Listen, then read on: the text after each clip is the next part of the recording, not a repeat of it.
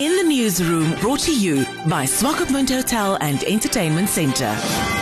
Bank of Namibia Governor Johannes !Gawaxab said the food industry offers economic opportunities and is suitable for the large unskilled labor profile of Namibia's unemployed population. The governor is convinced this industry offers ideal structures to kickstart rural and regional economies. Local agricultural expert Wallie Roux said to In the Newsroom, bureaucratic red tape is a challenge. It is always enlightening to listen or to read the governor of the Bank of Namibia when he's sharing his insights on the economy of Namibia. Albeit one should remember that his insights are from a macroeconomic perspective, not necessarily taking into account the microeconomic perspective meaning what is happening on grassroots level. What is said during Innovation Investment Readiness Weeks makes sense, albeit he does not understand the government's red tape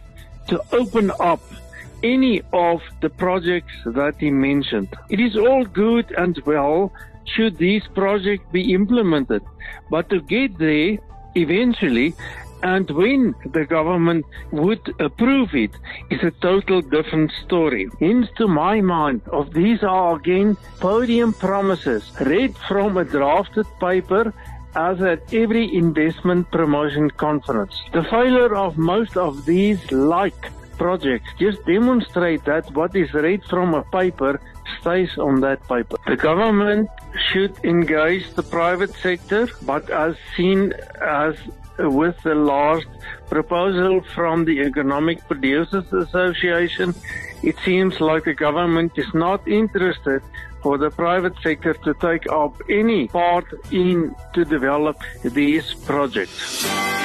In the newsroom, brought to you by Swakopmund Hotel and Entertainment Centre.